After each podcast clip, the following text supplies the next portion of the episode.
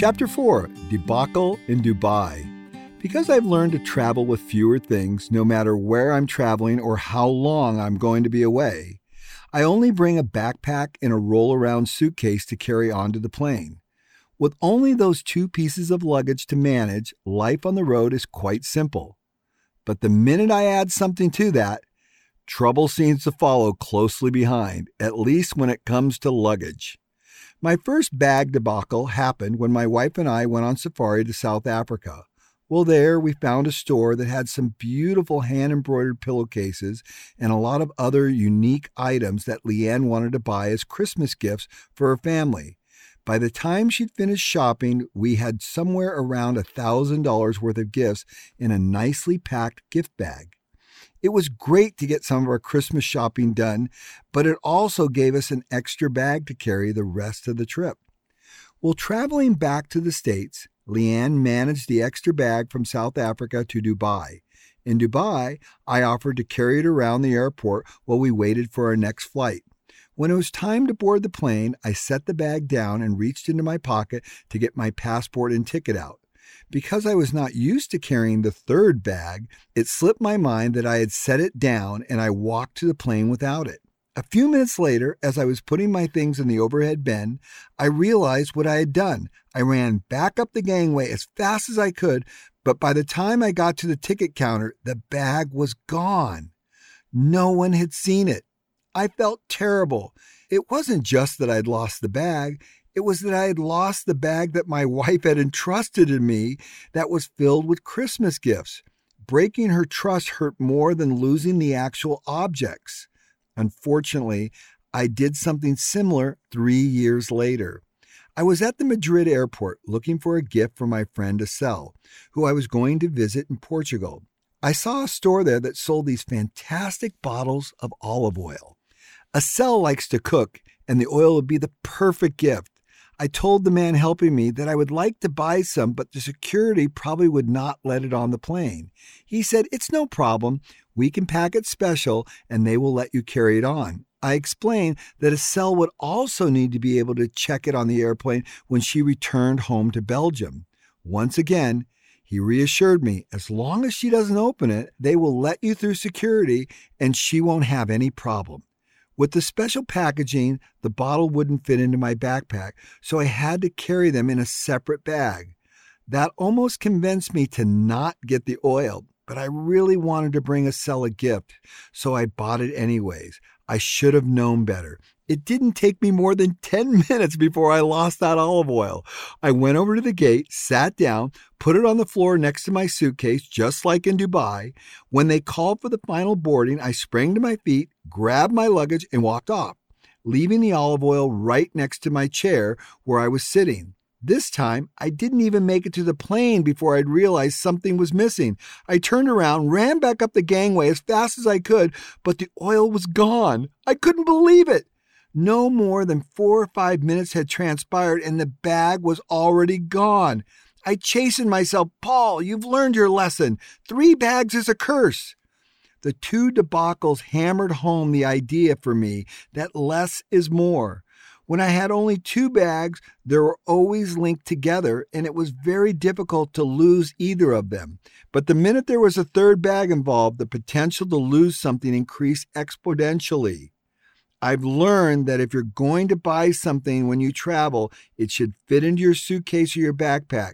Today, my single roll around suitcase plus the backpack that fits over the handle is my travel profile. This makes it much easier to negotiate the airports, airplanes, hotels, and rental cars. It is compact, easy to monitor, and nothing gets left behind. If you remember earlier, I said people often look at me and marvel, Paul, how do you travel with so little and do it so gracefully? The answer is simple I follow the principle that less is more and stick to it. Another thing that helps me travel more smoothly is the understanding of source management. My good friend Ritsuo Shingo, former president of Toyota China, explains source management this way if you have a mighty river and you want to change its direction, trying to divert it at the mouth of the river where it meets the ocean would be very difficult. At that point, the river is big and wide, and often the current is powerful.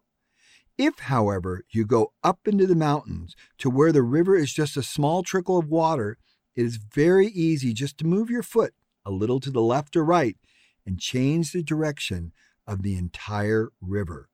With this source management, you look hard at your problems and go right to the place where they are created. In the example of losing the extra bag, what is truly the source of the problem?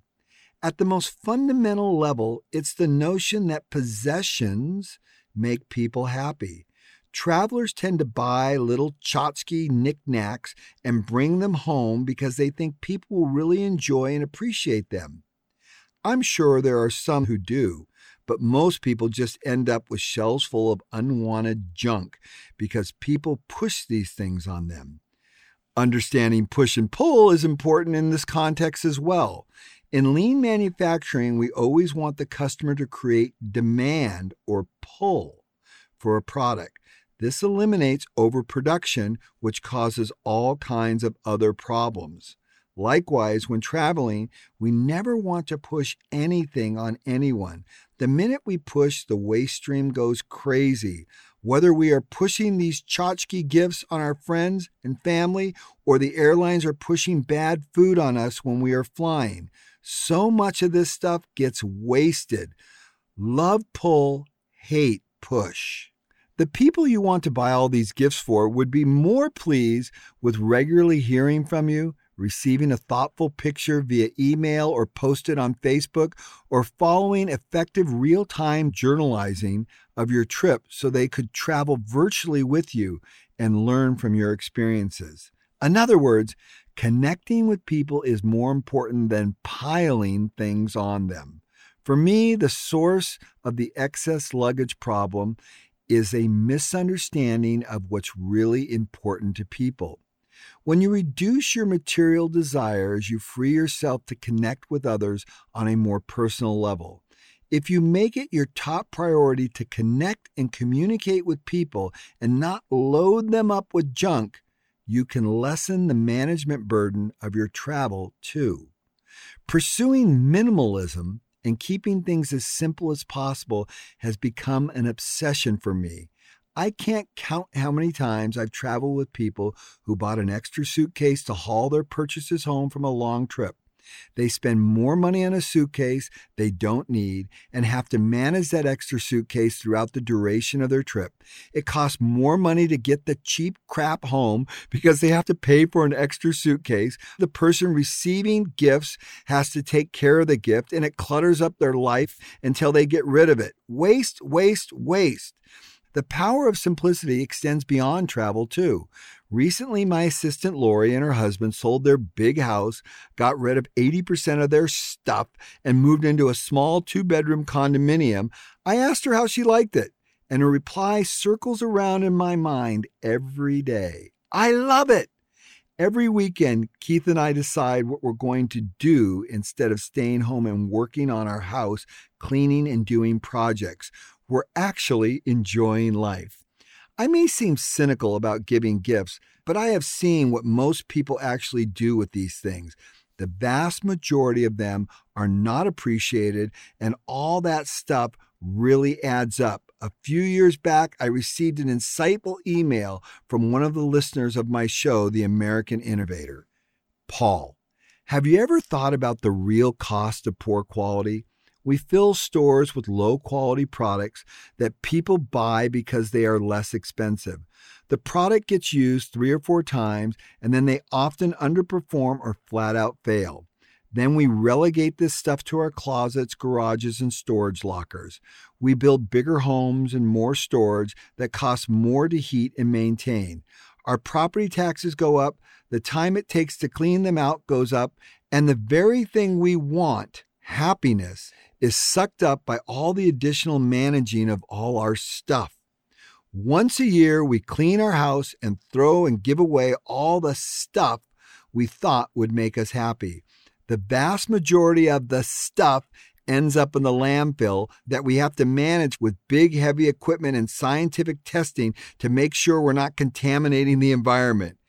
If that's not enough, then we have to consider the cost of all the materials and resources that went into making all that stuff in the first place. Then the cost of transporting low quality products to the store, then to our homes, to the Goodwill, and then to the landfill.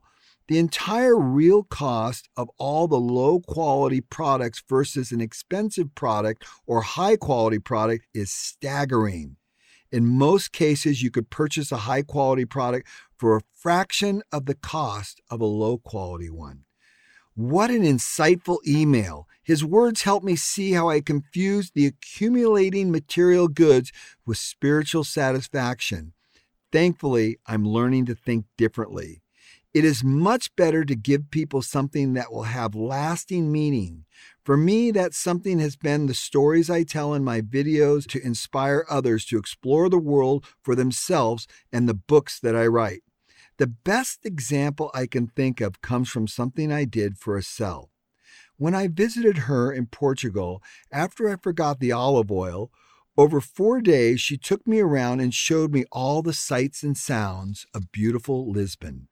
Unbeknownst to her, the entire time I was discreetly taking short video clips of what we had been doing with my iPhone.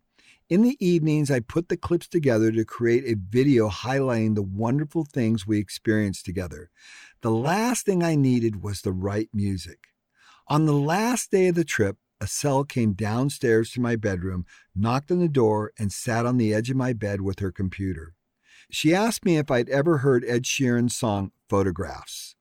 She clicked on her laptop and played me the video. I began to cry because it was the most beautiful song I'd ever heard. The video depicted Ed's life from when he was a baby through his rise to stardom, using the pictures and video clips his parents had taken over the years. Clearly, this song was meaningful to us all. And I thought that if I put the photographs from the trip to this song, it could really highlight how special the four days had been for both of us. I finished making the photo video montage and gave it to Estelle right before I left. Needless to say, it was emotional and meaningful for her. To this day, we still talk about it. It so perfectly captured the moments that neither of us ever wanted to forget. Sure, the olive oil would have been a nice gift, but the four minute music video is something that will help us cherish those memories for the rest of our lives. There was no package to open, there was no waste. Just a simple click on her phone, and the music began to play. Be thoughtful when you travel and avoid your own baggage debacle by limiting yourself and what you bring with you. Don't let your presence and your ability to emotionally connect with people on a daily basis be masked with materialism. You will simplify not only your life, but your travel as well. The one thing go to the source of the problem, solve problems at the source, and your burdens will be light. Less is more.